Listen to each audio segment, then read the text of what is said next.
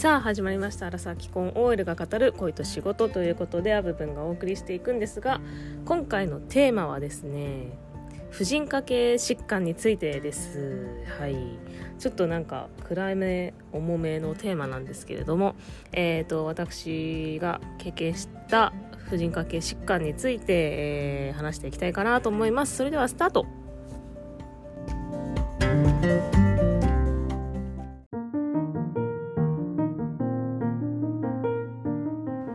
はいということで今回のテーマ婦人科系疾患なんですけどあのー、かなりたくさんね女性ならではの疾患っていうのはあると思います。その中で、えーと、今回ね私が紹介したいのは2つね今回紹介したいかなと思います。はい。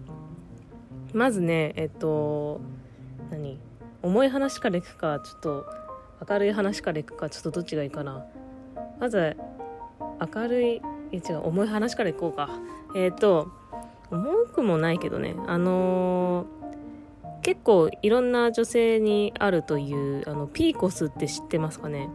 多脳胞性卵巣症候群っていうのをまあなんかピーコスって言ったりするんですけど結構若い女性に多くてでこれどういうなんかあれかっていうと病気っていうほどでもないんだけどなんか卵子が、あのー、子宮の中で育たずに、えっと、なんかちっちゃいまま残り続けるみたいな。卵子が育たないからあの排卵もされないっていうのかな。排卵ちょっとすいません。排卵されされないのか。ちょっとあんまりよく分かってないですけどなんかこうちっちゃい卵子がいっぱい子宮の中にえっとああるって感じのやつです。あるって感じのやつですとか言ってすごい適当ですけどあのそうそういうのが多脳胞性卵巣症候群っていうまあ通称ピーコスなんですけどなんかそういう結構実際私そうであの全然あの生理が来なかったりして生理不順だったりしてでなんだろうなと思っててただ婦人科ってやっぱり行きづらいじゃないですか。でずっと行ってなかったんですけどえっと、まあ、社会人になってからなのでもう7年ぐらい前ですけど婦人科の方にねそうやっぱりこんだけ結構生理がもう3ヶ月以上来なかったりとかそういうのザラだったのであの楽でよかったんですけどでもねこれはまずいだろうみたいな感じで社会人になって1年目の時に、えっと、行きました婦人科に。で血液検査とあとエコーとなんだっけ？あとまあ問診？でなんか3つ当てはまればなんかピーコスだよみたいなのがあって血液検査でその男性ホルモンなんか LH なんとかとかだったななんとかってちょっと調べていただきたいんですけど男性ホルモンが優位になってるというか女性ホルモンより男性ホルモンの方が優位。でえっ、ー、とあとエコーでその卵子育ってないちっちゃいままの卵子がいっぱい子宮の中にいるよっていうのが確認できてそれでいて生理不順があるとか生理の異常があるとかそういうなんか3つ当てはまったらなんかピーコスだよみたいなことらしくてでそれで私はあの全部当てはまってたのでピーコスっていうことで診断をされてそっからあのずっとピルを飲んでてあの妊娠を希望しないうちは、まあ、とりあえずピルを飲んで、えーと、なんていうの生理が来ないんであの薬で起こさせるっていう感じですかね。でいうのであのなんかピルをえっ、ー、とやめて、まあ、妊娠希望するとかそういう理由でピルをやめてからそう生理不順が治る人が50%とかっていうのを聞きましたね。でそのまままた元の状態生理不順の状態に戻っちゃう人がまた50%いるみたいな感じでまあそれはちょっとね自分がどっちかは分からないですけど、まあ、とりあえず今は妊娠希望してないのでピルを飲み続けてるって感じですね。でピルってあのなんだっけ？あの何？ふあ違う違う妊娠避妊薬？避妊薬としてピル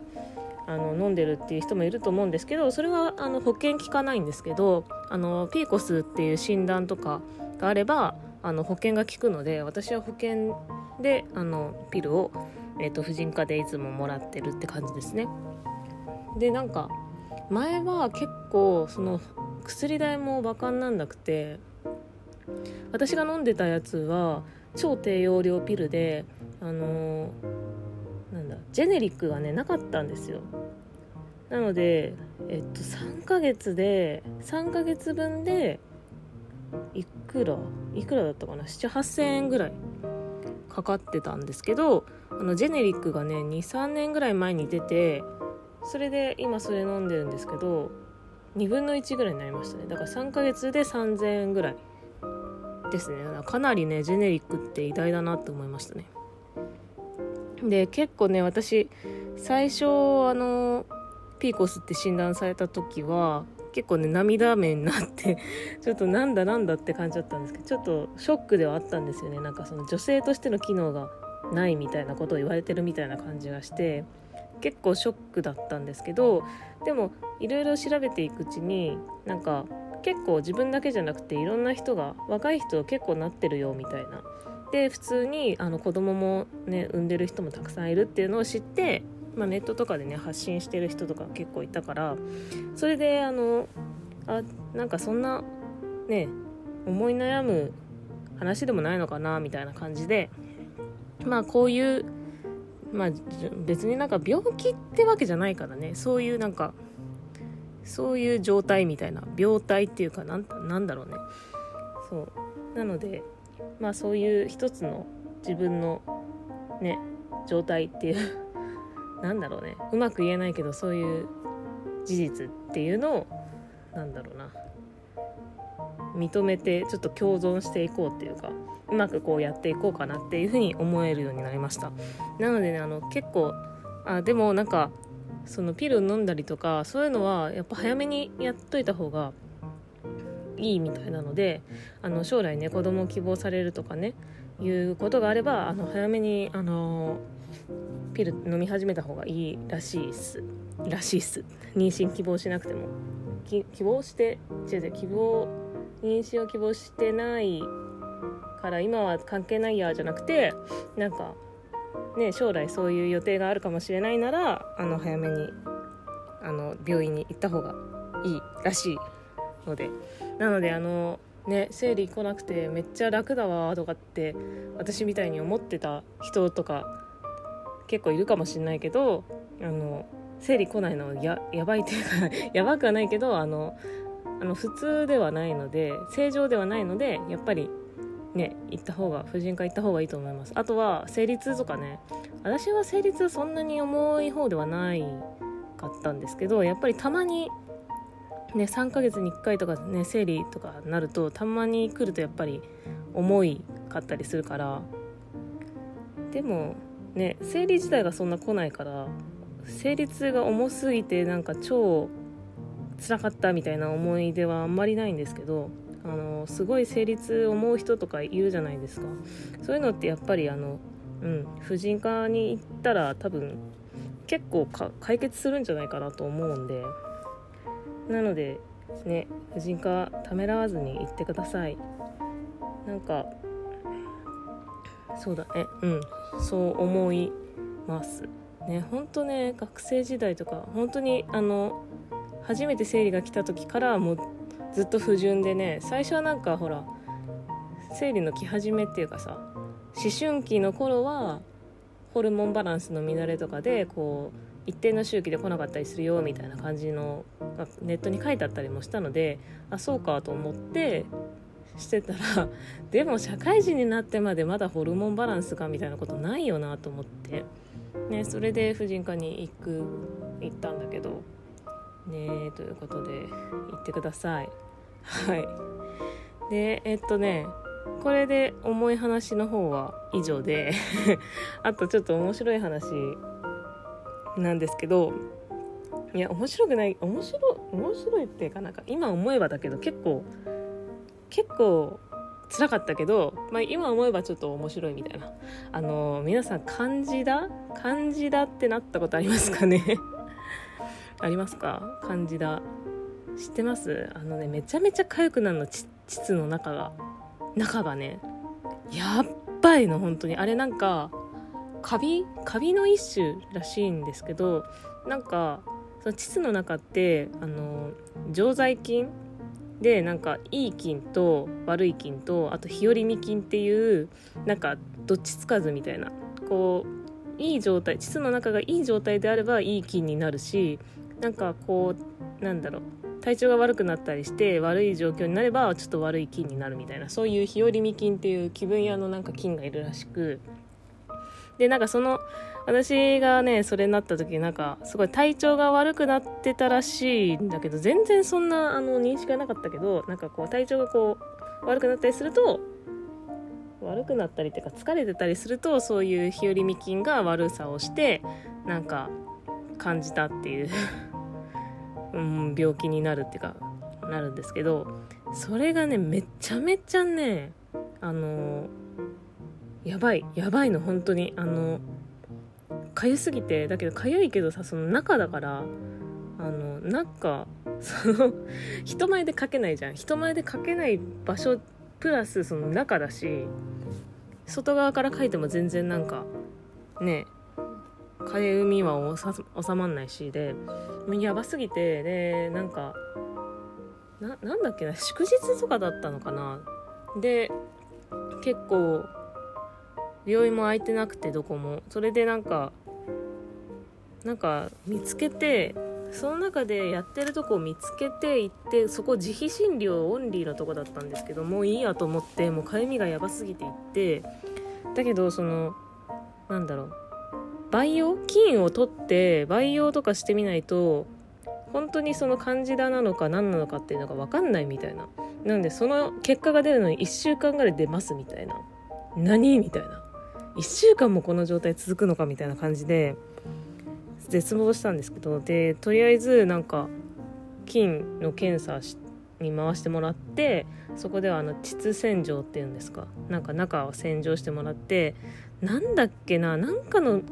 薬を塗ってもらったような気がしたんですけどそれがカンジダの薬だったかちょっと分かんないんですけどでもまあ症状から見るにカンジダっぽいよねみたいな。ただ分かんないからその薬を入れていいかもどうかも分かんないみたいな感じで結局どうしたのかちょっと覚えてないんですけどなんかねそうそんなんでかゆいな。だから多分入れてないんだろうな。何も。膣洗浄やってもらっただけだと思いますね。ででもかゆすぎてで次の日とかもうふ次の日平日だったんですけどその平日にまた違うとこのあの婦人科に行ってきてもかゆさがやばすぎて。でそこでなんか多分薬もらったのかな？入れてもらったのかな？と思いますね。そしたらなんかまあ体調が回復してきたっていうのもあるのかわかんないですけど